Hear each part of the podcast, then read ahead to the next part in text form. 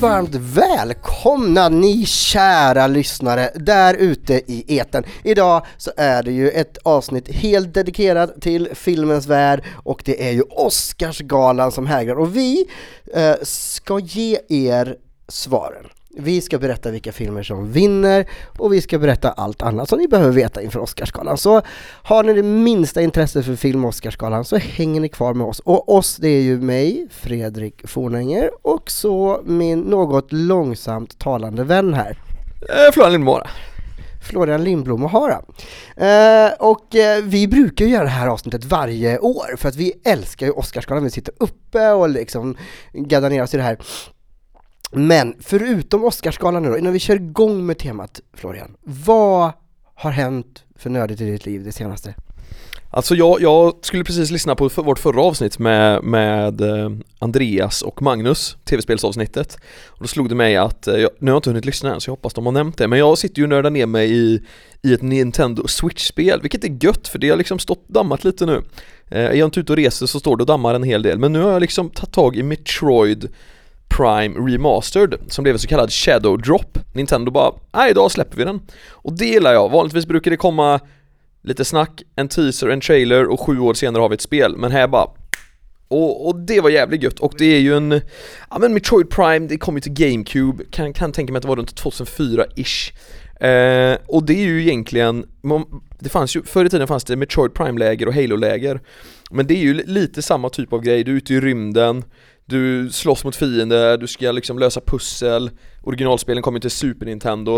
Eh, Men det här var första gången vi liksom fick ett 3D Metroid och det är väldigt, väldigt bra alltså. Det har ju fått 10 av 10 alla kritiker och alla liksom har sagt att det är den perfekta remastern. Och inför Resident Evil 4 nu som ska bli ytterligare en remaster så så känner jag ju någonstans en väldigt tilltro till den här remaster-grejen när man börjar prata om Fallout New Vegas, Fallout 3 och så vidare Men det sitter jag och nördar ner mig i Metroid Prime till Switch och det är fan vad bra det är, alla ljud, det är så, det är så krispigt och man känner verkligen att de har lagt kärlek på den här remastern för det har ju kommit flera remasters som också blivit pannkaka Men det här är, det här är verkligen klass. Vad gör du själv för kul? Ja, i väntan på eh, Godot. Nej, inte på väntan på Godot. Det var lite väldigt eh, finkulturell referens där. Eh, Nej, det finns en tv-serie som heter Mandalorian som jag väntar på, men innan dess så har jag gett mig i kast med en, en tv-serie som är liggande lite grann. Det östes ju in eh, bra tv-serier förra året. Så Sandman hamnade lite i skymundan, det är Neil Gaiman, den bygger ju på Neil Gaimans comic. Uh, och den, uh, han, det är en tv-serie, finns på nettan, handlar om dröm. Dröm är kungen av drömmar och som ni flesta vet så sover alla människor eh, förhoppningsvis några timmar om dygnet och då besöker man hans rike. Han har ju några syskon också, Lust till exempel och Död och eh, eh, Despair, vad, heter, vad blir det på engelska, eh, svenska? Eh, typ förtvivlan, alltså och sådär. Och de här håller ju inte alltid sams. Grejen är ju i alla fall att det finns en snubbe som spelas av samma kille som spelar Tywin Lannister i Game of Thrones som lurar Dröm i första avsnittet till jorden och fångar honom. Så han är borta i nästan hundra år och under den här tiden faller hela drömriket sönder och flera av hans drömmar tar sin tillflykt till våran värld. Och när han väl kommer ut sen så behöver han dels lokalisera sina värdefulla ägodelar som han har blivit av med, som ger otrolig makt till de som har tagit dem. Och sen behöver han också eh, eh försöka bygga upp sitt rike igen. Och flera av de här drömmarna som har rymt är ju mardrömmar och eh, de är ju inte så trevliga. Så det här är, det här är en väldigt annorlunda fantasyhistoria. Det är väl lite urban fantasy med, blandat med, med high fantasy. Så men väldigt speciell, eh, drar, drar ut på gränser och svängar och eh, det är många som trodde att det här inte skulle gå att filmatisera liksom. Men jag tycker ändå, efter att ha ett avsnitt kvar, eh, att de har lyckats ganska bra. Det är inte den bästa serien jag sett, men den är bra. Den är bra. Har du sett den? Nej men man har ju stått på sci-fi mässor och i sci-fi bokhandeln och sett hur jävla många stora graphic novels det finns med Sandman så man har insett att det är jävligt stort i nördkulturen. Men jag har faktiskt inte öppnat det eller läst en sida men eh, kritiken var ju bra i alla fall så jag, det gläder mig att du tycker om det. Och Nu när jag pratar lite om den, känner du ändå att du är lite så sugen på att se den? Alltså du vet hur svårsåld du är med tv-serier så jag kommer inte säga ja. Nej men jag säger så här den dagen jag blir ekonomiskt oberoende och tid finns, då kommer jag börja ta tag i TV-serie-livet igen. Men det, det dröjer. Som sagt, jag är ju inne på Last of Us, det, det ger jag faktiskt en ärlig chans. Jag kommer ge Fallout tv-serien en ärlig chans. Men jag är ju till och med så här House of Dragons säsong 2, nja, får se om jag orkar det. Mandalorian säsong 3, ah, får se. Du vet, jag har blivit en, jag har blivit en riktig snobb när det kommer till serier nu. Nästan så jag själv inte gillar vad jag är, men det går för mycket tid. Och när man vet att typ en vanlig tv-serie, säg 10 avsnitt, ah, en timme, det är 10 timmar. Fan, där har ju fem kvalitetsfilmer, ibland sex beroende på längden, så att ah, det är svårt att motivera. Tänk då förr i tiden när varje säsong hade typ så 24 avsnitt. Bara, Åh nu kommer Lost! 24 avsnitt. Man bara, ja. Och så är det sådär kvalitet på, på dem.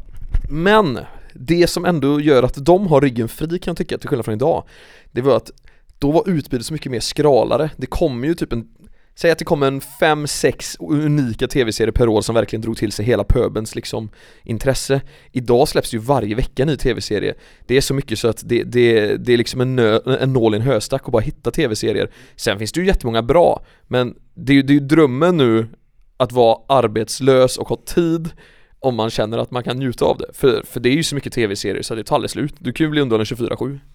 Med det vill vi inte säga att man som arbetslös ska fördriva sin tid bara med att kolla tv-serier.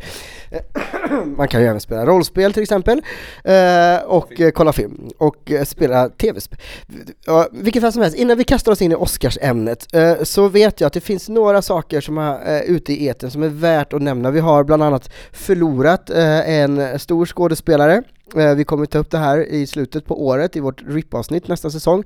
Men eh, det är ju så här, Tom Sizemore Eh, som har gjort väldigt, väldigt många filmer. Han har ju bland annat varit med i Rädda meningen, Ryan. Eh, han var bara 61 år när han fick någon, eh, eh, nu ska vi se om jag minns rätt här, men det var väl en artär i hjärnan kanske?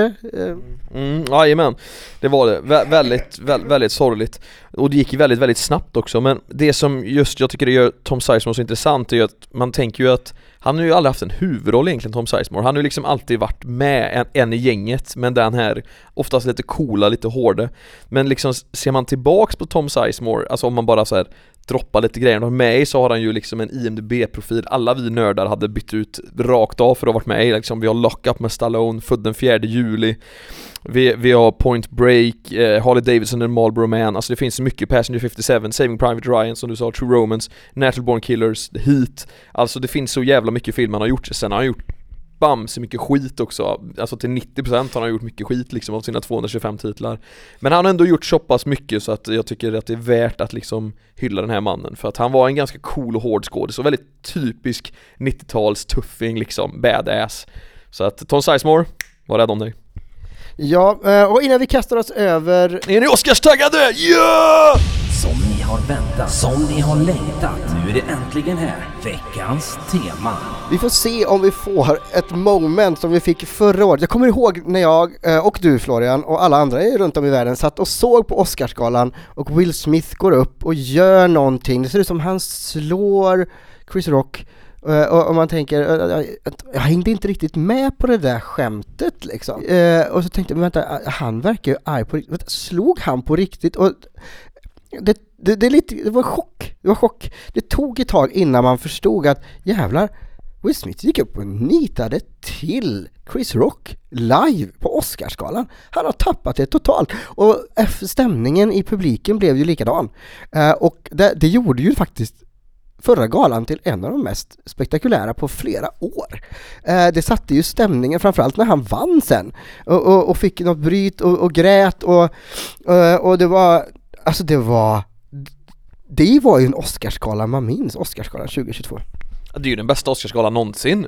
Alltså vi fick allt vi behövde och Hela den här Oscarsgalan är nästan som ett stort test i mänsklig psykologi för att eh, när han gråter där så gråter han inte för att han är glad att han har vunnit en Oscar Will Smith, han gråter för att det slår han precis, och notera slår, vad fan han har gjort. Så han står där och han vet att hela världens ögon är över honom och han har precis slått till en, en kollega i branschen i ansiktet live och precis fått ta emot det finaste priset man kan på, på filmfestivalen. Så någonstans tror jag inte ens, jag, jag, jag tror det är en dimma vad som liksom hände i Will Smiths huvud här. Men, men samtidigt att det sker, som du säger och som också är en del av, av det här med, med, med allt, alla intryck vi ser och allt vi ser på film och sådana grejer. Vad är på riktigt, vad är inte på riktigt? det var ju jättemånga som ställde sig i, i den här linjen att Nej men det här är ju bara stageat liksom, för Oscarsgalan behöver, det behöver hända någonting på den här galan, den, den har stått och tuggat. Medan uh, eh, andra som kanske tänker lite mer logiskt liksom att nej men det här, det här är ju alldeles för bra för att vara stageat, det är alldeles för konstigt för att vara stageat. Och, och jag menar, ser man så här jag har ju suttit och nördat ner mig i det här, först skrattar ju han själv åt skämtet Will Smith, att det ska vara en enkel kväll och så kollar han på sin kvinna Jada Pinkett Smith och ser att hon skrattar inte och då Ja, sk han skrattar åt, hans, han skrattar åt Chris Rocks skämt först! Och sen när han ser då att, han, att hans fru inte gör det, då flippar han! Ja, och det, det är där, alltså det är den, de här bitarna jag tycker är så jävla intressant med det här att det är någonting som twitchar i honom helt och den här Smith-familjen, de är ju ett sånt powerhouse i Hollywood så att i hans värld så gör han alltid vad han vill, när han vill.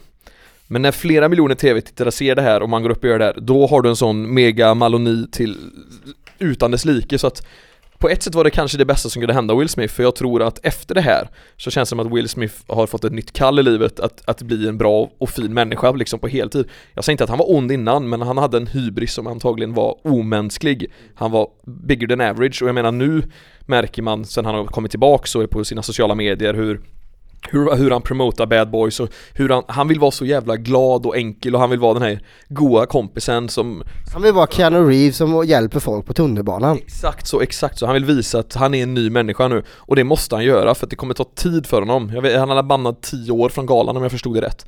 Så, så Ja, ja, jag jag älskar att det hände, men jag, jag, jag, ja, det var jävligt sjukt alltså, men jag älskar att det hände, galan behöver Ja men gala, det är alltså vi har ju varit med om mycket, vi gjorde faktiskt, ett, efter det här så gjorde vi ett avsnitt som handlade just om skandaler och där tog vi upp flera av de sakerna som har hänt på Oscarsgalan med konstiga gäster som har gått upp med Michael Moores tal, när delades ut fel pris, det bästa film, alltså det har ju hänt en del saker under de här åren, men det här slog nog, haha, nästan allt. Um, Ja, nej man ska inte slå någon, det blir en jättediskussion efteråt också, vem som var helt bisarr och sådär. Men vi får väl se, vad kan hända i år? Jo, Jimmy Kimmel kommer åtminstone vara presentatör. Jag, jag tänkte just säga det, 2022 var, var ju kanske en av de mest spektakulära galorna, medan 2021 när de försökte, det var ju då, det var coronaår och de hade världens tråkigaste gala genom alla tider, när de satt eh, på någon restaurang och såg skittråkiga ut och eh, det, det, var, det skulle vara något spektakulärt, det blev katastrof. Så det var ändå skönt att det hände någonting. Nu är vi tillbaka igen, nu har vi dessutom en presentatör igen, Jimmy Kimmel. Eh, vad tror vi, kommer han leverera? Han levererar alltid. Det är grejen med Jimmy Kimmel, han är ju så tråkigt stabil men liksom det är ju den perfekta showmanen.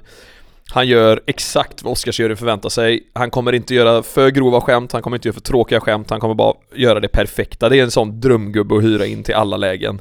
Det är inte som eh, Ricky Gervais som man hyr innan man vet att det kommer bli högre skatt än vad Jimmy Kimmel någonsin hade kunnat bränna av. Men man vet också att folk kommer gå härifrån med panik i liksom kroppen. Och det hade blivit skandal. Och vi tycker, alltså vi, vi, vi får se vad det kan bli för skandaler i år.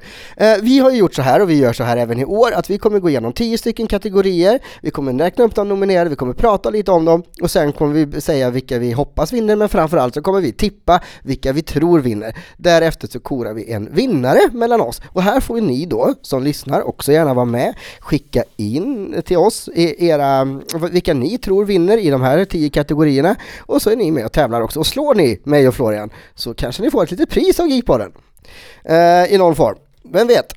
Uh, vi börjar med Eh, en, eh, som jag tycker är ganska fin kategori, bästa animerade film. De som är nominerade här är ju Guillermo del Toros Pinocchio, uh, Marshall the Shell with Shoe On, uh, Puss in Boots, The Sea Beast och Turning Red. Och bara om vi tittar på upploppet här, vad, vad känner du Florian? Nej, jag, jag känner mest eh, att Puss in Boots gav mig ett gott skratt när, när Rotten Tomatoes Eh, skickade ut sin review scores eh, för december månad då Avatar var en jättestor film och Puss in Boots 2, det vill säga Mästerkatten 2, tävlar mot varandra. Och även om eh, liksom Ja, man kan säga vad man vill om Avatar 2, men pengar drar den in. Men Rotten Tomato-scoren på Puss in Boots 2 är ju högre än Avatar 2 och det gör mig väldigt glad som, som lite, ja men jag gillar ju, jag gillar ju inte när för, för stora maskiner går för bra ut, speciellt utan fog. Titanic förtjänar det, kanske inte Avatar 2. Så därför, bara därför vill jag ge Mästerkatten 2 det här priset för att den, eh, den kickade Avatar 2 på Rotten Tomatoes. Så, men, men eh, du menar att du tror att Mästerkatten kommer vinna det här? Gud ja, inget snack om saken. Puss in Boots 2, det är kvalitet mannen. Eh, ja, då, då kan vi säga så här, vi är redan oense i första kategorin. Vi, jag kommer gå på ett helt annat spår. Jag såg ju Sea Beast som är någon form av, det handlar om pirater, det handlar om eh, skörmonster och eh, den påminner lite grann i temat faktiskt just om Avatar. Det finns vissa grejer här, ja men eh, det är kanske så att alla monster i havet inte är så dumma. Lalala.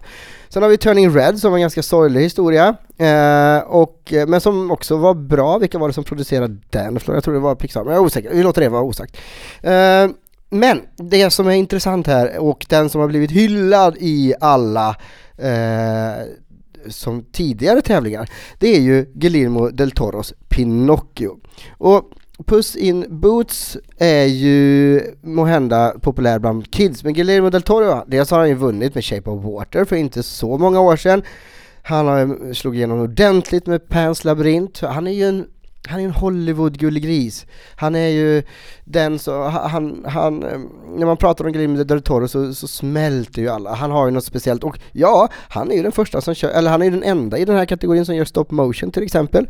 Eh, uh, jag den är ju ganska mörk den här. Jag tittar ju på Pinocchio med mina barn och det första som händer är ju att eh, hans ehm, eh, Viktig-Petter heter han inte, eh, vad är han heter? Alltså eh, Gepetto eh, förlorar ju sin son under kriget uh, och sen så väcks då så småningom Pinocchio till liv som är en ganska odräglig docka.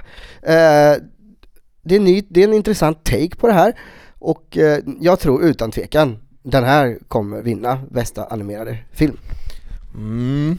Ja, jag kan enas om att alla älskar Guillermo del Toro Men jag måste ändå säga att när han vann sina två Oscars för Shape of Water Så tycker jag inte att han förtjänar det Det året kom Free Billboards, Get Out, Lady Bird, Call Me By Your Name Att han fick den tyckte jag var ett jättefel på Oscars men det håller jag med om. Jag, jag, jag håller med om att jag tycker Three Billboards var en bättre film än jag tyckte Shape of Water, men det säger ju också en del om hur många som tycker om honom, vilket också talar för att han får det här priset för bästa animerade film. Men då tycker jag tvärtom här, jag tycker att då ska han inte få det nu Men vad du tycker och vad du tror är två olika saker. Vad, du skulle säga vad du tror. Nej men nej nej nej, alltså jag jobbar ju på det här sättet att om jag i den här juryn nu och de sitter och tänker sig nu efterhand, fan gubbar vi gjorde ju fel med Shape of Water, det är klart vi kan inte ge det till Guillermo den här gången heller Så jag både tycker och tror att Puss in Boots ska få den Jag tror att du ger mig ett väldigt enkelt poäng här. Anyway, vi hoppar vidare till nästa kategori som handlar om uh, visual effects, specialeffekter helt enkelt. Här har vi All Quiet on the Western Front, den här tyska filmen som bygger på den gamla boken som har gjorts förut och gjorts igen i remake. Vi kommer prata lite mer om den sen. Uh, vi har Avatar, eh, vi har The Batman, vi har Black Panther och vi har Top Gun Maverick. Och eh, det här eh, är vi, här kanske är utan tvekan den enda kategorin vi tycker och tror samma Florian. För vad, vad tänker du här? Jag tänker att den här galan har redan fuckat upp på så många sätt så att jag, jag, jag, jag måste faktiskt bara säga det innan jag fortsätter med kategorin men det här var första gången jag kände när jag såg alla de här Oscarsnomineringarna att det här är första gången jag börjar känna en stark misstro till Oscarsgalan som gala. Jag säger inte att jag kommer sluta kolla nästa år eller om två eller tre år men om det fortsätter vara sån här kvalitet på bästa filmvinnarna då kommer jag kanske inom tio år sluta med den här galan. Vad, menar du att det är för hög kvalitet på bästa film? Det är för låg kvalitet. På bästa film? Okej, men vi är ju på... Men, spe- lyssna vidare här nu, du måste chilla ibland Fredrik. Du behöver hänga, jag ska försöka. du behöver hänga med Sigge Eklund lite, han pratar lugnt. Och därför vill jag komma in på filmen The Batman, som är bästa visuella effekter-kategorin. Den är inte med som bästa film, men den är på effekter och det gör mig förbannad. Skitsam! Jag vill att den filmen ska få så mycket Oscars den kan få nu när den inte fått de fina priserna. Jag tycker att modet att göra en Batman-film efter Dark Knight-trilogin är, är, det är idioti. Jag hade nekat alla, alla som kom in till min studio. Lyckligtvis finns det bättre producenter än mig där ute och de såg att det här finns potential. Man gör Liverpool till Gotham City, man skapar ett annat typ av mörker, man skapar The Riddler fast man vet vad Jim Carrey gjorde med den karaktären för många år sedan. Det här är alltså någon, det här, det här mindblowing bra och jag tycker den är så jävla snygg också med regnet och effekterna. Det, den är helt överlägsen för mig här. Och därför tycker jag det är extra kul om vi inte har samma, för att då blir det ju lite pirr direkt. Men tror du verkligen att den vinner för bästa visual effekt? Gud, ja. Okej. Eh, ju- nu när jag har chillat lite då eh, och eh, lyssnat på vad du har att säga eh, så skulle jag ju då faktiskt, eh, om vi, vi brukar ju alltid nämna filmer som inte blir nominerade till årets bästa film. Förra året så var jag lite, tyckte jag verkligen att både uh, Spider, alltså den senaste Spiderman skulle blivit nominerad. Uh, jag, det var väl uh, Quiet Place 2 det året den kom, skulle också blivit nominerad, den var, den var ju svinbra. Och det känns ju ibland som man, man missar öppna mål, i och med att det är så många som är nominerade uh, och så, så, så ser, och så just som du säger, kvaliteten är ju väldigt ojämn bland de no- för bästa nominerade film. The Batman, jag, när jag såg den, jag var inte överförtjust. Jag, jag tyckte inte att den var jättebra, men eh, jag var ändå beredd att ge den en fyra. Och tittar man, vi kommer prata mycket om de som är nominerade för bästa film såklart, och där tycker jag Batman håller en klass, den borde varit nominerad där. Kanske, och många säger också The Whale borde varit nominerad där, det är en till sån film.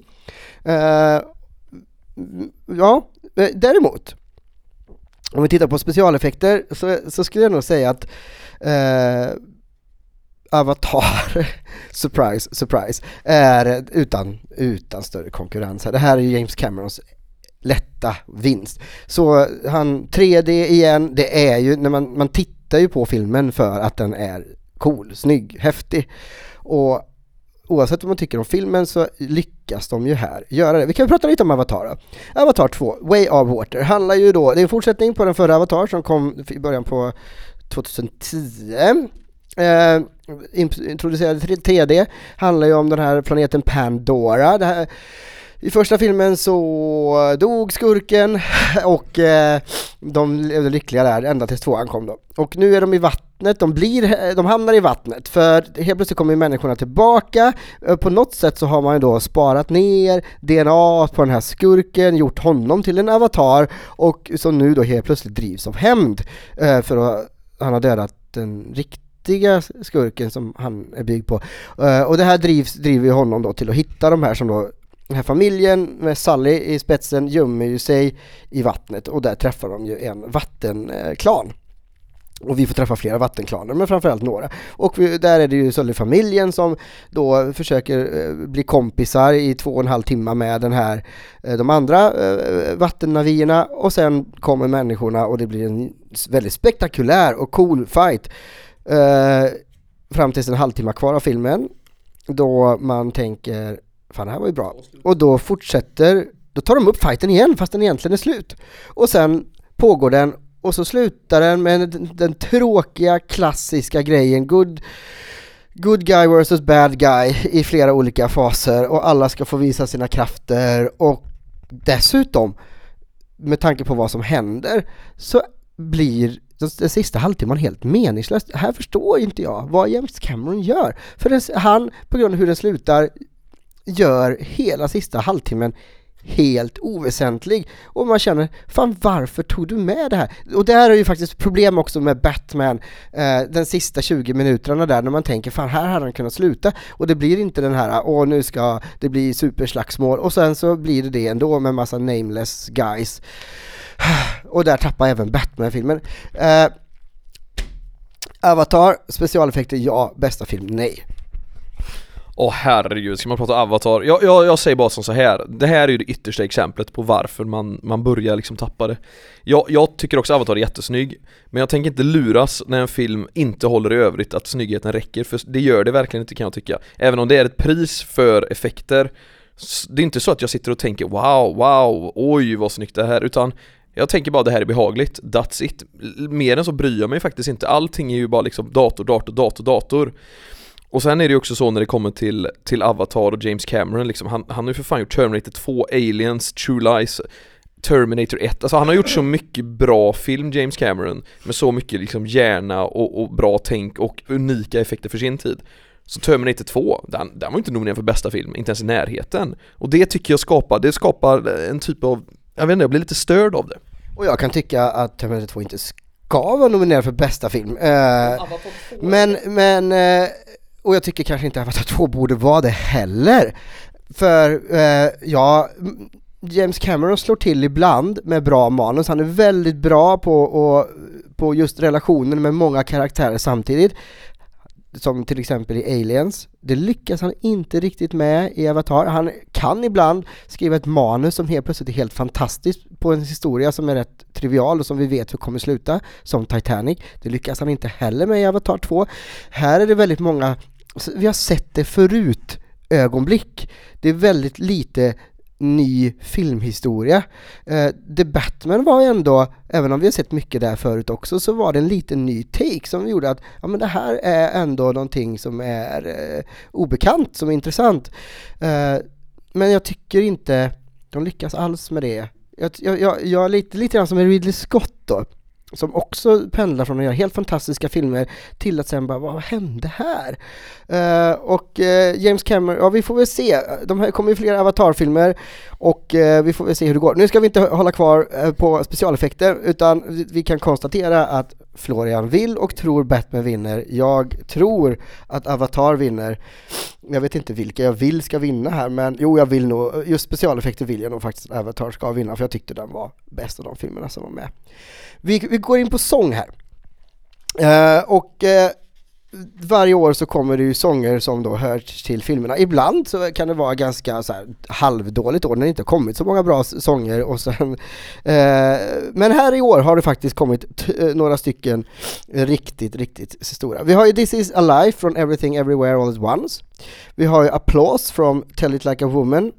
Uh, vi har uh, Natu, Natu från RRR och vad är det för film tänker ni? Och så, men gå in och lyssna på den säger jag bara. Natu, Natu. Det är alltså en Bollywoodfilm. Det, det, det är inte ofta det blir. Det är en indisk härlig, Uh, du blir glad av att lyssna på den, Natu, Natu. Uh, men du som har barn, eh, jag, det första jag tänkte när jag lyssnade på den här Nato Nato, tänkte så här, för hade jag haft barn hade den här gått varm hemma. Har du spelat den för kidsen? Nej men jag kommer göra det när jag kommer hem nu.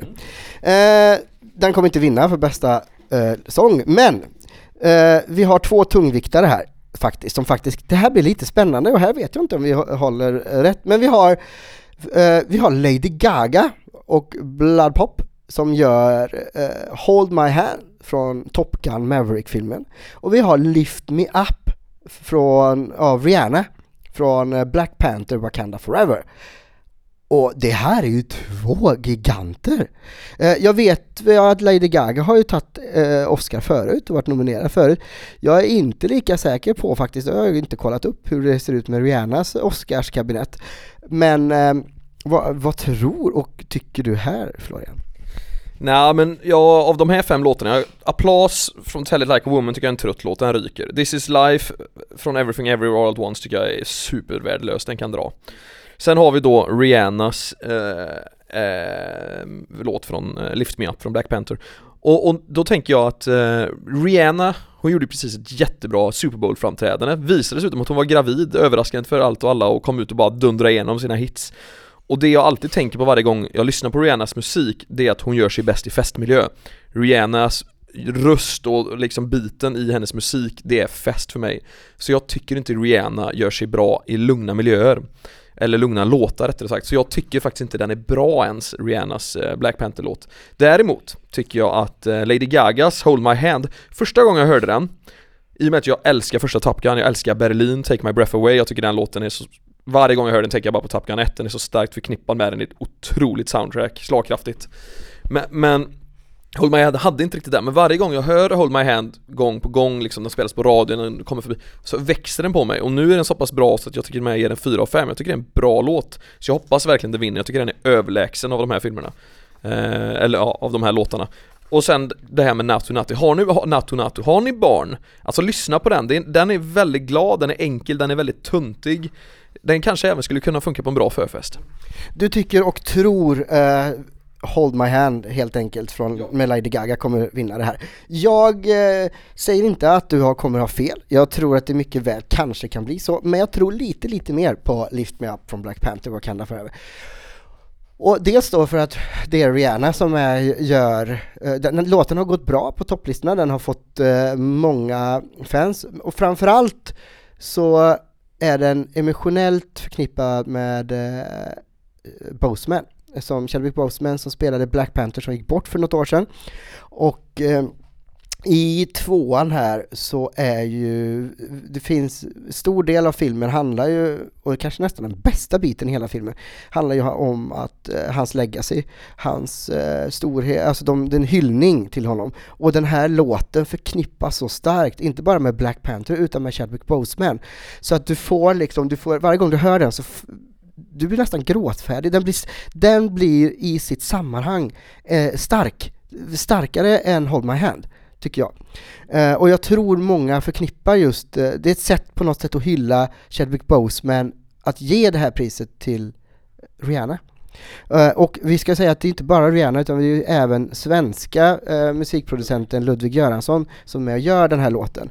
Eh, är det så Fredrik? Vi har gått igenom tre kategorier, att vi tyckt olika på alla tre. Alla andra år brukar det vara typ en kategori där vi tycker olika. Ja, vi brukar vara hälften, men, men i, i år så är, i alla fall, tycker vet jag inte, jag kanske tycker Hold My Hand, precis som du, är en bättre låt, men här tror jag och lägger min röst på Lift Me Up. Jag gillar det. Eh, men det innebär ju då att eh, vi kommer ha eh, lite olika poängställning när vi går igenom eh, galan. Vi går till originalmanus och nu, mina vänner, så är det fem nominerade som alla är nominerade för bästa film. Originalmanus är The Banshees of Inisherin, Eh, det är Everything, Everywhere, All at Once, det är eh, The Fablemans som Steven Spielberg gjort, det är Tar och det är Triangle of Sadness med Ruben Östlund. Och originalmanus är ju då ett manus som inte baserar sig på en annan förlaga. Och eh, vi, vi, beroende, kan vi göra så att vi, vi pratar lite extra om den eh, filmen som du tror kommer ta hem bästa manus här? Ja men det kan vi göra, för att den är ju även med som bästa film. Jag tror och tycker att faktiskt min gubbe som eh, jag igår såg på Facebook firar sju år med Det kom en fin bild på mig och Ruben Östlund nämligen, jag la ju till han i hopp om att han skulle säga ja för många år sedan och det gjorde han. Så att eh, allt med Ruben eh, ja, Kan du photoshoppa med in mig på den bilden? Så kan vi lägga in den som framsida på det här avsnittet. Fördelen här är att du är ju ganska lik Claes Bang som spelar huvudrollen i Så vi kan switcha face där, bra. Exakt, för ni har samma kropp och så. Så det, det är klart vi löser det. Nej men jag, jag, det handlar inte om att jag är vän med på Facebook, men jag älskar Ruben Östlund, jag tycker hans filmer är svinbra och jag, jag älskar att han är så kreativ och att han är så annorlunda i sitt tänk och jag tycker alla hans filmer när man kollar på dem det är precis det jag vill ha av en film. Och det kan ju också handla om att hans fotograf gör ett bra jobb, men jag gillar det här lugna, tydliga, inte stressigt framkallande grejer. Jag gillar när en Lite som Roy Andersson. Nej, ja, ja, ja. Nej men jag, jag gillar när, när filmer berättas och tar sin tid och Ruben är extremt bra på det. Man kände när man satt på bion på Triangle of Sadness direkt Helvete vad gött det är att vara i Rubens armar igen och låta han bara fånga mig i två och en halv timme. Även om jag inte tycker Triangle of Sadness är varken bättre än The Square eller Turist så känns det bara bra att vara i den här regin. Jag mår väldigt bra i den miljön. Och, och, nu när vi har en svensk som är nominerad i tre sådana här jävligt fina kategorier som bästa film, bästa regi och bästa manus så ska vi skatta oss väldigt lyckliga. Och det, det är ju ändå, det är ju en film i västproduktion och så vidare så att Spelades in faktiskt bara några, några kvarter från där jag bor. Ja, ja, ja, och min, min, min gode vän, han byggde den båten då som, som eh, de var på i Grekland när den snurrade och grejer, så det var jävla coola, coola grejer. Men, men jag, jag gillar ju också idén, jag vet att Ruben bor i Spanien ofta och Ja men det ska jag också göra, men jag, jag gillar idén på att Ruben går upp i naken och kollar på sin hylla och ser en Oscarsstatyett där och bara kollar kollar verkligen noga på den och påminner sig själv om att det kommer bli många mer av den här varan. De ska bära ut mig 110 år gammal när jag är dement och vill göra filmen, jag vet inte vad jag gör längre för att han ska bara pressa ut Ruben-filmer. Jag vill i alla fall ha 10 stycken liknande Ruben-filmer från, som är som The Square, Turist och Triangle of Sadness. Så ni förstår hur mycket jag gillar den här grejerna. Men åter till Triangle of Sadness. Den är indelad i tre stycken olika delar, likt en triangel då kan man säga. Där man går igenom Oftast är det ju så här att Ruben gillar ju det, det här med mänskliga psyket och han gillar ju hur vi agerar ut efter situationen vi befinner oss i. Och redan direkt i starten av den här filmen så är det ju två som sitter på en middag och mannen då har ju betalat noter väldigt länge och har noterat att hans tjej faktiskt äntligen sagt att eh, nu är det min tur att betala. Och eh, notan kommer fram men hon betalar inte. Och sakta men säkert uppstår ju en situation av obehag och, och eh, Ruben har ju sagt att han har gjort det här själv. Jag vet inte om det var med hans egna fru Sine eller om det var i tidigare förhållande. Och det är så jävla välgjort för det ska, hela kvällen blir ju förstörd och de ska ju bo på hotell och grejer. Det, det blir ju inget mys den kvällen kan jag säga. Det blir liksom bara drama och dålig stämning och otrevligt i taxin. Och sen kommer vi till den här lyxjaten då som är del två Där vi följer extremt rika människor och alla som jobbar för dem och deras vardag. Och det är så mycket sjuka scener, bland annat alltså när, när man liksom öppnas upp till scenen av den här båten och man ser en helikopter flyga och det dumpas ner e, en liten låda på vattnet och man tänker vad är det här för spännande? Oj vad det ser liksom seriöst, nästan, ser nästan ut som militären dumpar något seriöst här.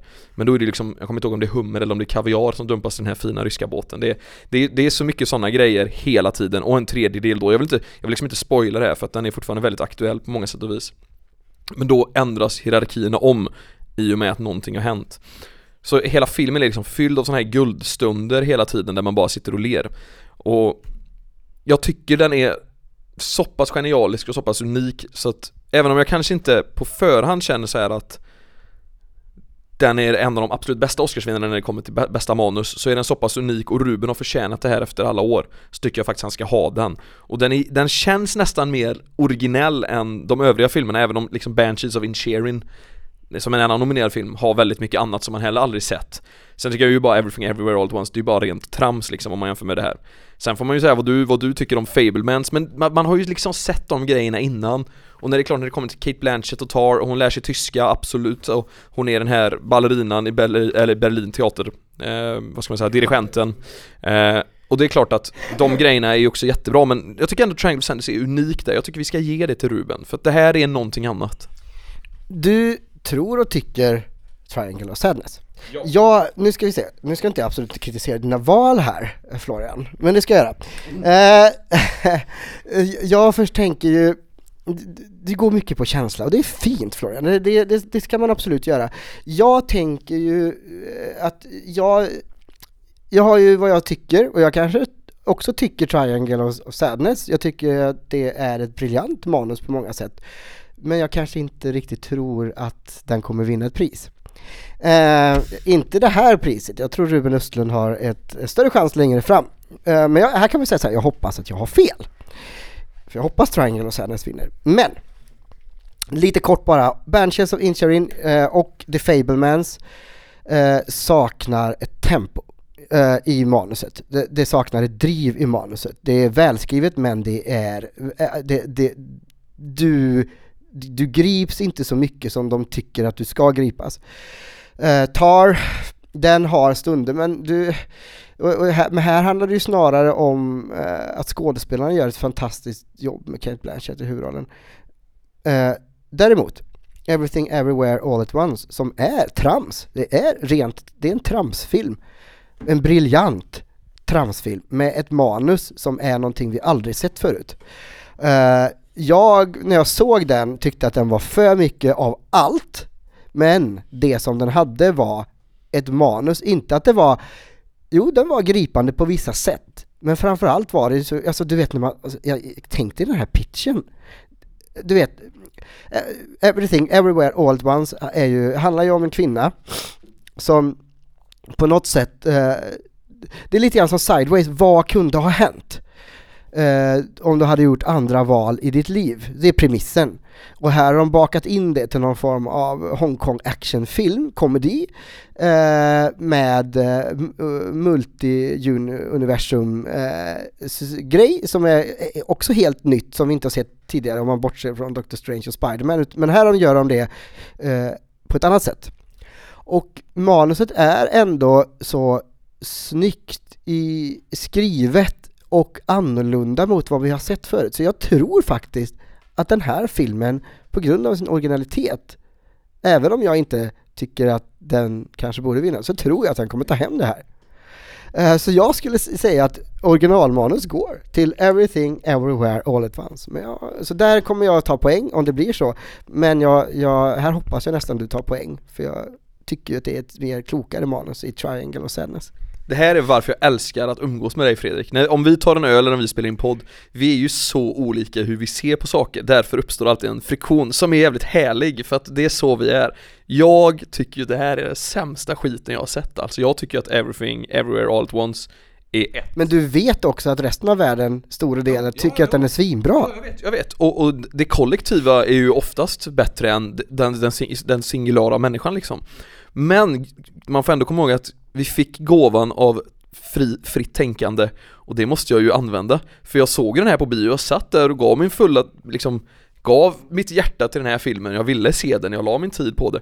Men jag har liksom aldrig sett en sämre film, jag skulle säga Men- Men... tio sämsta någonsin, jag jämför den med Lara Croft 2 Tomb Raider liksom. Ja, så kan man, det, jag gillar ändå, det är en topp 10 sämsta filmer. Men kan du inte tycka att det var, att det brast i regin och i, i, i framställningen snarare än manuset? Nej, jag, jag tycker det brister i allt. Det finns en grej jag gillar med den filmen och det kommer vi återkomma till. Men jag, ty- jag tycker att vi, vi ja, när, när det kommer till bästa kvinnliga huvudroll så tycker jag att Michelle Yeoh gör ett bra jobb för jag tycker att hon är väldigt varm och karismatisk och det känns genom rutan. Men jag tycker ingenting annat är bra med den här filmen. Alltså jag, jag känner verkligen när jag sitter och, jag, jag vill till och med tycka om den. När de, när de två stenarna satt och pratade tänkte jag, jo men det här kanske är lite roligt. Men, men det, du vet, det är, det är som att man sitter och har en LSD-tripp och kollar på en film men en, inte en skön LSD-tripp, det är bara en, det är bara en dålig LSD-tripp. Jag, jag känner, Jag fick också lite Fear and Loathing i Las Vegas feeling, och, och jag, eh, och, men jag älskar ju scenen när de här två stenarna pratar med varandra. Det är lite det är, det, är lite, det är nästan lite Ruben Östlund över det. Eh, det. Det är nästan bland det bästa i filmen också när de här två stenarna pratar med varandra. Eh, I filmen så är det två stenar som pratar med varandra, by the way, om ni inte har sett den. Ja, nej, men den här, den här delar ju upp folk, för den, den sopar ju hem priser på massa ställen. Uh, och sen är det ju på andra ställen folk som inte tycker om den. Det här kommer antingen bli storslam på hela Oscarsgalan eller så får, vinner den ingenting. Den har ju 11 Oscarsnomineringar och jag har för mig att American Hustle hade 10 och gick helt bett på det. Men jag tror det är ett rekord att ha 11 och gå bet på 11. Så det vore ju också skönt även om vi vill att Michelle Yeoh vinner den. Men bara för att den ska liksom faila på det vore det skönt. Ja, vi får se. Det som jag ändå tycker är intressant med årets Oscarsgala är att den är ganska oförutsägbar. Det finns ingen så tydlig eh, vinnare i år. Eh, och det tycker jag gör att det hela blir lite spännande. Och det gör ju också att nästa kategori vi ska prata om som är då bästa regi eh, också blir lite eh, spännande. För jag tror ju Uh, vi får se om vi har samma här för första gången. Nu tror jag faktiskt vi kanske har det då. Det är Martin McDonough som har gjort Banshees of Inisherin. In, in, in, Inis. Eh, det är Daniel Kwan eh, och Daniel Scheiner som har gjort eh, Everything Everywhere All At Once, din favorit. Steven Spielberg är nominerad för The Fablemans, Todd Field är nominerad för Tar och Ruben Östlund är nominerad för Triangle of Sadness. Och här, nu, nu ger jag Ruben Östlund min Oscar. Han har ju, så jag vet ju från inspelningen Eh, att han är ju en extrem perfektionist. Han kan ju ta en scen hundra gånger. Det kan ju vara röra sig om att ett andetag, en blick, en, någonting som bara Ruben ser ska liksom, allting ska falla på plats. Han är ju så noga med sin regi för att få den känslan och den stämningen som han vill ha. Det är därför Ruben Östlunds filmer går så bra. Eh, för att han, hans prägel och hans regi gör så mycket för filmerna. Hade jag fått exakt samma manus så hade det blivit en svart komedi på ett helt annat sätt. Eh, hade du gett det här till eh, eh, Steven Spielberg hade du fått en annan film. Hade du gett den till von Trier så hade du fått eh, en helt annan film. Men jag, nu är det Ruben Östlund som, som gör den. Ja, det är i och för sig, ja, fan, en remake helt enkelt eh, av både von Trier och Spielberg hade varit spännande. Ge den till James Cameron också och vi får eh, storslagna effekter. Eh, nej, och här tror jag Ruben Östlunds storhet faktiskt belönar sig. Här tror jag han plockar hem en Oscar för bästa regi. Bra val, bra val. Du gav Everything Everywhere All At Once för manus sa du va? Ja, jättebra. Eh, jag vill att Ruben ska vinna, det vill jag verkligen. Det, det förstår ni, jag älskar ju den mannen. Men jag tror faktiskt att eh, det kommer gå till Martin McDonough. Han har ju en Oscar, Som gjorde Banshees of Inisherin och då får du berätta lite om den. det gör jag väldigt gärna. Eh, han har en Oscar, Martin McDonough, men det är för bästa kortfilm för övrigt, så jag tycker inte det räknas. Han ska ha en av dem för de, för de riktiga grejerna här. Men The Banshees of Inisherin, den utspelar sig på en ö 1920-talet utanför Irland. Den är väldigt vacker, återigen har vi det här fotot som eh, Ruben Östlund-fotot kan man nästan kalla det för. Det är lugnt, det är vackert och eh, jag som är, jag har en del irländskt blod och varit mycket på Irland, mår väldigt bra när jag ser de här miljöerna. Det, det är vackert och man kände direkt, åh det här kommer bli en lugn och trevlig tillställning. Men Fick jag, det här är mörker och det här är ordentligt mörker. Två bästa vänner, en man i Fredrik Fornängers ålder och eh, en man som ungefär är 20-30 år äldre och de spelas av Colin Farrell och Brandon Gleeson och eh, helt plötsligt säger då Brandon, jag tycker inte vi bör umgås längre, jag får liksom inte ut något av våran vänskap och Colin Farrell tänker nej, det är klart du får det. Så han försöker fortsätta och i och med att det är 1925, det finns en pub i byn, de har ingenting att göra, så blir det att man bara sitter på puben. De kan valla får också, det är ungefär det som kan. Och det är inte, det som jag tänkte på, det är inte träd. Det är inte träd på hela jävla ön. Det är verkligen bara kargt, mossa, lite gräs och får, så här stenmurar och en pub. Mer eller mindre, och en liten hamnstad. Jo men det var det folk gjorde förr, valla får och låg med får, det var liksom det som var hobbyn på, på 1920-talet. Men, men ja, ja, den här gubben orkar inte längre, han känner och den här Colin Farrell-karaktären, han kanske är lite mindre, han är inte jätteintellektuell av sig, han gillar, eller han, jag vet inte ens om han kan läsa, men han, han har inte så mycket större mål i livet än att bara dricka bärs och vara glad. Vilket jag faktiskt i efterhand kunde tycka var väldigt fint med den karaktären, medan Brandon Gleeson vill gärna påminna sig själv om att han är på ålderns höst och han vill lämna ett eftermäle, antingen i form av en sång eller i form av en bok, han vill göra någonting av sitt liv. Och därför vill han bara ta avstånd från sin bäste vän. Till slut kommer han med det mycket sjuka hotet att jag kommer klippa av ett finger med min fårsax varje gång tills du förstår att jag inte vill ha med det att göra. Prata inte med mig. Och han håller lite avstånd efter det, men till slut blir han full och går fram. Och, och jag kan ju säga som så här, det kommer ett finger, det gör det. Men jag kan inte säga om det kommer mer eller inte sen, men bara den grejen när de sitter där inne och, och Colin Farrell och hans syster och sitter och de sitter och äter lite lunch och så hör man någonting, oh, var det en fågel som åkte in i dörren eller vad fan var det för ljud? De går ut, där ligger ett finger och så står han och kollar in liksom. Och det är så jävla sjukt och det känns också så jävla, jag kan ju se hur de här gubbarna i Oscarsjuryn sitter med råbånge där och bara Du vet, de, de älskar det här, det är unikt, det är, det är sjukt, det är mörkt och det är liksom precis det up there alley. Så därför kan jag verkligen se framför mig att den här filmen kommer gå hem i regin för dem också för att Free Billboards kanske borde fått alla möjliga priser sist gång att det blir, det har ju blivit så egentligen efter, nu tycker jag att DiCaprio förtjänar det på Revenant men Det har ju blivit väldigt mycket så att folk får sina Oscar kanske för en film senare För att de inte fick det när de borde ha fått det och det har blivit ett jävla tjat på sociala medier och vi tar åt oss och bla bla bla Så, så det kan vara lite så här också, så jag vill Ruben men jag tror Martin McDonough Ja, vi har faktiskt olika här också. Jag skulle säga att jag, jag tycker ju regin är bland det starka i den här filmen, jag tycker inte manuset håller. Eh, samma sak, berättartempot här är inte det är inte, det får inte det här tempot, det väcker inte det här intresset. Dialogen, för all del, är stundtals bra. Eh, men jag tycker också, det som gör att jag är lite tveksam på regin, fast har, det är i och för sig också en manusbit, alltså jag tycker Colin Farrells karaktär är lite för platt. Uh, och uh, därmed det av sig lite på regin för jag tycker han överspelar lite och där kunde de tonat ner honom. Men det är ju det, ja, jag tycker det finns lite mycket brister i den här filmen. Uh, jag, när jag såg trailern tänkte jag, shit det här är ju en ganska rolig, bisarr, mörk komedi. Men jag tycker inte riktigt att den håller och inte regime, regimässigt är den stundtals bra men också, mm, ja, Ja, men kul att vi tycker olika här också. Jag noterar att vi inte är överens om en enda film än så länge.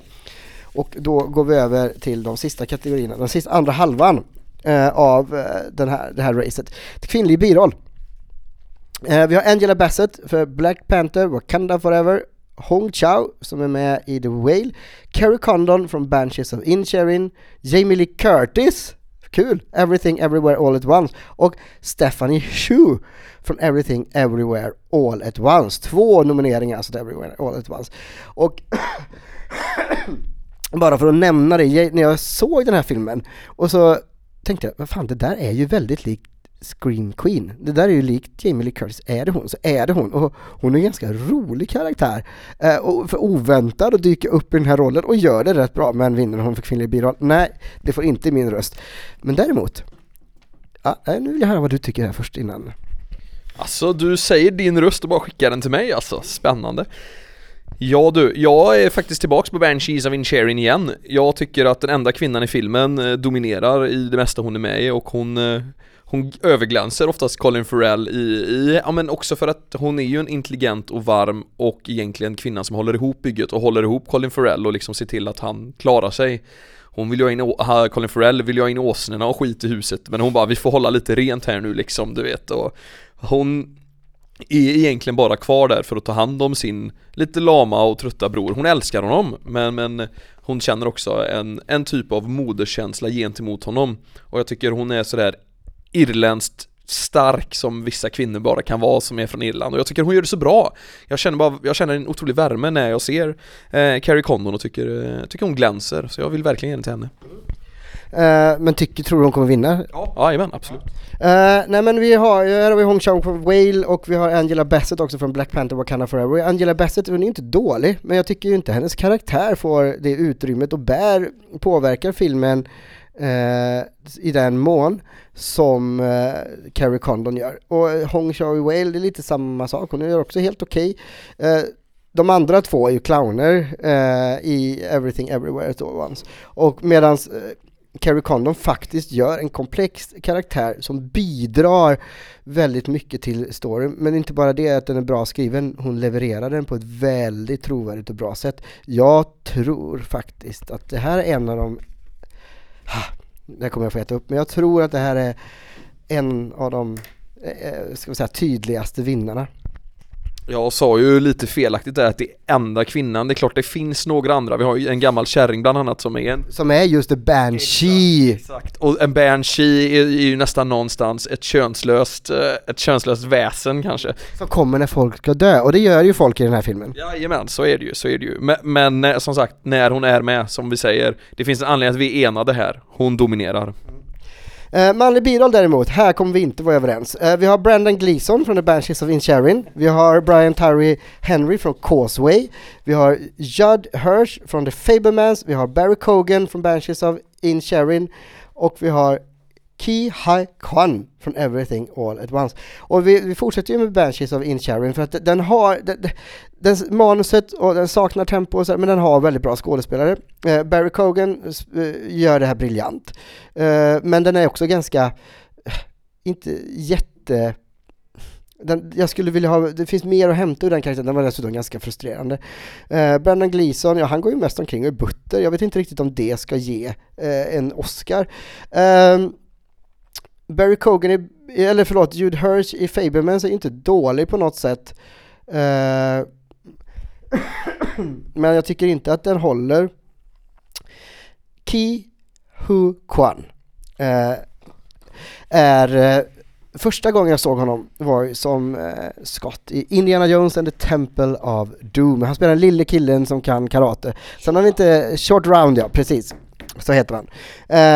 han har ju inte han har försvunnit från radarn. Jag liksom alltid, han var ju med i eh, den här eh, The Goonies också. Eh, efter det så har han inte varit med så mycket. Och jag har ju saknat honom. Jag har letat efter honom i åratal. Var, var, var, tog han vägen? Nu dök han upp i Everything All At Once. Och han är ju då tillsammans med uh, Michel Yao den som faktiskt eh, gör filmen eh, intressant. Han levererar, han, han pendlar mellan olika karaktärer och han är, eh, han har dessutom vunnit flera priser på vägen hit till Oscarsgalan. Han har tagit hem birollspriset på, på många andra galor. Jag tror eh, att han kommer vinna det här. Uh, det är min, uh, men jag, jag, tror också att du har ett annat val här. Självklart, det är klart vi inte är enade om det här. Alltid kul med Short Round. Han var egentligen ganska hatad när han var med i Indiana Jones 2. Men jag kan säga så här, vill du verkligen träffa han så är han nog en av de mest eh, välbesökta mässkillarna som finns där ute. Han åker runt på mycket så sci-fi mässor, Comic Con, skriver autografer. Så jag tror ändå du har möjlighet att träffa han. Men det kanske inte var så du tänkte, du kanske vill se han på duken. Åter. Jag kan tänka mig träffa han också, jag har absolut ingen, jag bjuder, om, if you hear this, you are invited to my birthday party. Vem tror du är längst av Fredrik Forninger och Short Round? Fredrik Forninger. Det tror jag med. Tillbaks till bästa manliga biroll. Jag är helt inne på Barry Kugan här. Jag tycker att eh, ända sedan han har varit med i de här Jorgos Lantinos filmerna så är han eh, han är obehagligt bra som skådis och i den här filmen, han, han har ju någon typ av odiagoniserade bokstavskombinationer och man, man ser verkligen att han lider av det. Det är, det är tics och det är, det är tvångstankar och hans huvud är lite, han du vet, det, det är liksom, han är inte med i blicken.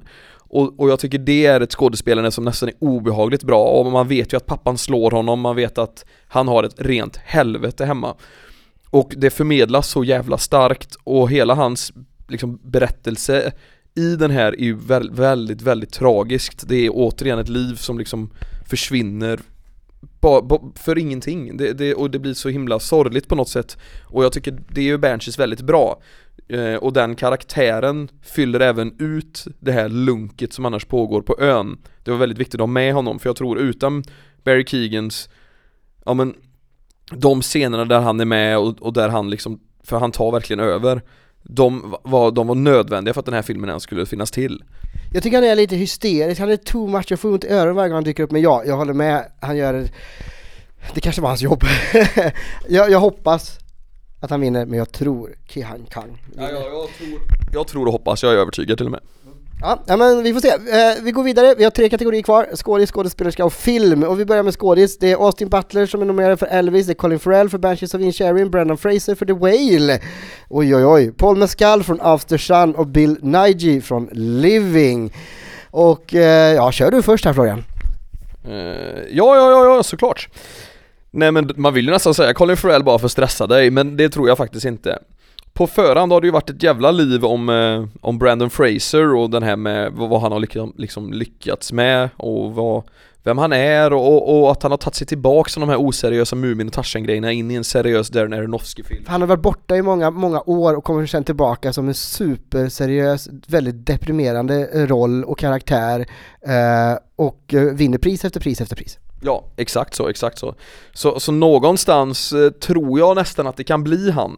Men, men å, å, andra sidan, om man ser till vilka som har vunnit de här priserna, så har ju även Austin Butler, eh, det vill säga Elvis, eh, varit jätteinvolverad på många sätt och vis och jag tycker vi kan nämna filmen Elvis också. Det kommer ju en, en film nu som eh, mannen som gjort Moulin Rouge och och Baz Luhrmann. Ja, Baz Luhrmann ja, han har ju liksom gjort väldigt mycket musikaler och Great Gatsby och, och många var lite oroliga att det skulle liksom bli för glitter och glamour. Men han lyckades ändå hålla den ganska avskalad och göra en jävligt fin hyllning till Elvis Presley. Och, och, och vem Elvis var som människa och det har ju kommit en tidigare Elvis-film med John Carpenter som kom strax efter han dog som också var väldigt bra men de här två kompletterar varandra väldigt bra med olika typer av, av liksom, ja personporträtt av Elvis och jag tycker den här gör det väldigt, väldigt bra och jag tycker Austin Butler Han har den där blicken som få människor varav Elvis var en av dem faktiskt hade. Så det finns verkligen någonting mäktigt att, att hämta här. Så Även om det känns som att världen någonstans är ute efter att Brandon Frasmus eh, Fat bodysuit Suit och hans seriösa skådespel och liksom Hollywood älskar de här historierna alltså, och, och det är ju vi som älskar Hollywood också, man gillar ju det här Mickey Rourke, hur de, Robert Downey Jr kommer tillbaks efter tunga tider eller bara varit frånvarande och bara boom. Eh, men ja, fan, jag, jag säger ändå Austin Butler bara för jag, helvete, jag, jag tycker Elvis är så jävla, det är en jävligt rolig film att kolla på också. Ja, men just eh, Austin Butler blir till och med jag till mig när jag ser honom som eh, Elvis och eh, den blicken han har och det performance han har.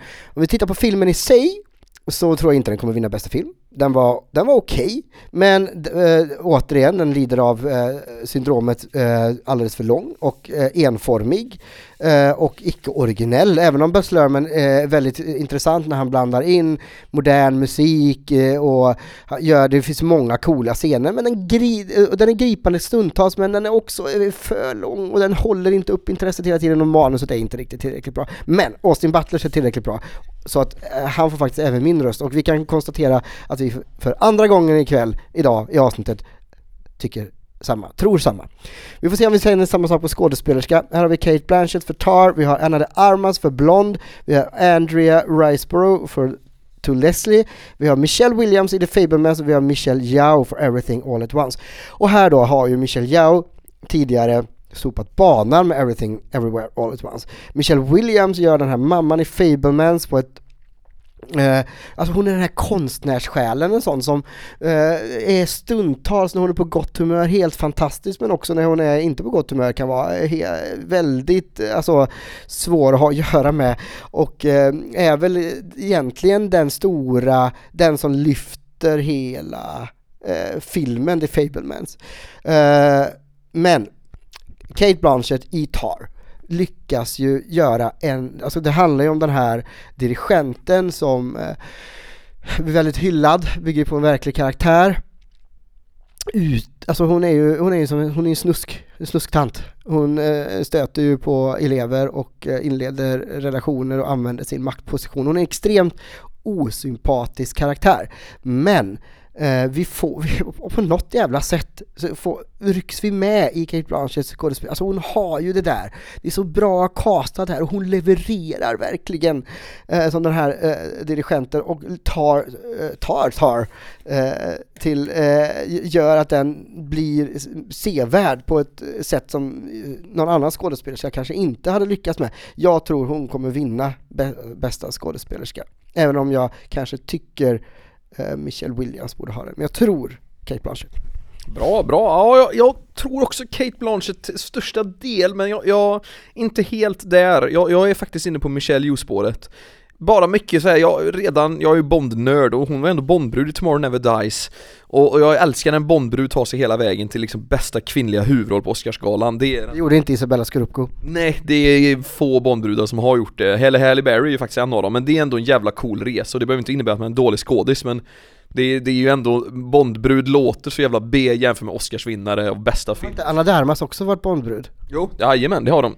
Men Anna de Armas, kul du nämnde henne, hon har ju, dagen innan är ju Razzie-galan, då är hon nominerad för sämsta skådis i hela året eh, för samma film liksom. Så det är ju kontraster, och den här Blond var alldeles för mörk och deppig för att egentligen få den genomslagskraften den fick. Sen är Anna de Armas jättebra som Marilyn, men det var för tråkigt porträtt så jag tror den kommer försvinna lite och jag har svårt att se att den liksom vinner bägge delar här utan jag tror bara den försvinner så Den flög inte riktigt den filmen och har fått ganska mycket kritik, eh, tyvärr. Ja, och, och Crouching Tiger Hidden Dragon med Michelle Yeoh var ju svincool liksom. Så i och med att jag måste skapa den fortsatta friktionen här, vi har ju faktiskt redan en där vi delar, vilket är en för mycket, så kommer jag ju självklart säga Michelle Yeoh. Fast Michelle, EE, AO var en jävla dålig film Men eh, du var väldigt duktig Ja, då är vi oense igen och eh, vi får se då när vi kommer fram till bästa film här. Vi kan väl bara säga vilka de är. All Quiet on the Western Front, Avatar, Banshees of Inisherin, Elvis, Everything Everywhere All at Once, The Fablemans, Top, Tear, Top Gun, Triangle of Sadness och Woman Talking. Huh, det är några vi inte har nämnt här tidigare, men uh, All Quiet on the Western Front är ett krigsdrama, vi har sett det förut, inte så mycket mer att nämna om den, den är tysk. Uh, så det är kul att det dyker in eh, någon från icke eh, engelskspråkigt här. Eh, Avatar pratat om, Banshees of Inisherin har pratat om, Elvis har vi pratat om lite grann, Everything Everywhere at Once har vi pratat för mycket om. The Fablemans, bara för att nämna det, det ska ju skildra Steven Spielbergs uppväxt från när han är ung, upptäcker det magiska med film och hans resa. Eh, den tycker jag var tråkig. den, var, den, den var fin stundtals, men det var den, den, den, flö, den tog inte tag på mig som jag hade hoppats. Eh, Tar och vi pratade lite om, eh, Triangle of Sadness och pratade om, Woman Talking, vad vet vi om den Florian? Men det handlar om ett gäng på någon isolerat religiöst samhälle typ där de försöker hålla ihop det från massa män som kommer och våldtar dem och grejer. Det är tungt men liksom starkt och gripande. Eh, den har inte fått så, alltså den har fått jättemycket hyllning men jag, jag tror inte den är med i racet för det som gäller de finaste priserna om man säger så. Jag har svårt att se det hända. Eh, sen dyker ju då den här filmen som var nominerad för bästa visual effect, effect, effect, effects upp, det är Top Gun. Eh, det är ju Tom Cruise som är tillbaka i, i Top Gun Maverick, det är uppföljaren till den förra Top Gun. Och eh, det är ju en film man tänkte så här, ja den blir väl kul att se när man går och ser den. Och så går man och ser den, och så sitter man där och så, så helt plötsligt så, så bara är man så jävla inne i den och inser att det här har ju för fan allt. Den har intressanta konflikter, den har tempo, den har ett välskrivet manus, den har intressanta kar karaktärer, skådespelarna levererar, till och med Tom Cruise som annars brukar göra rätt tråkiga, eh, enformiga performance, eh, lyckas ju på något sätt leverera jättebra. Eh, alltså manuset, det här är mycket bättre än ettan som på något sätt blir, ja men vi kommer ihåg den för att den, den är synonym med 80-talet och flygplan. Den här handlar inte om flygplan, den här handlar om relationer. Och eh, mm, och, och framförallt när de får in Val Kilmer som då eh, eh, på, grund av sin strupcancer inte kan skådespela så mycket längre, inte kan prata knappt går in och, och, och alltså jag får bli gråtfärdig varje gång han dyker upp. Jag vet att till och med Tom Cruise grät på, på sätt när de gjorde den här. Jag blev så jävla tagen av den här och så tänkte jag så här, okej okay, den här ligger bra till för tillfället. I filmen, som regisseras av Josef Kosinski som för övrigt har jobbat ihop med Tom Cruise förut, bland annat i filmen Oblivion som inte var riktigt lika bra men eh, helt klart sevärd.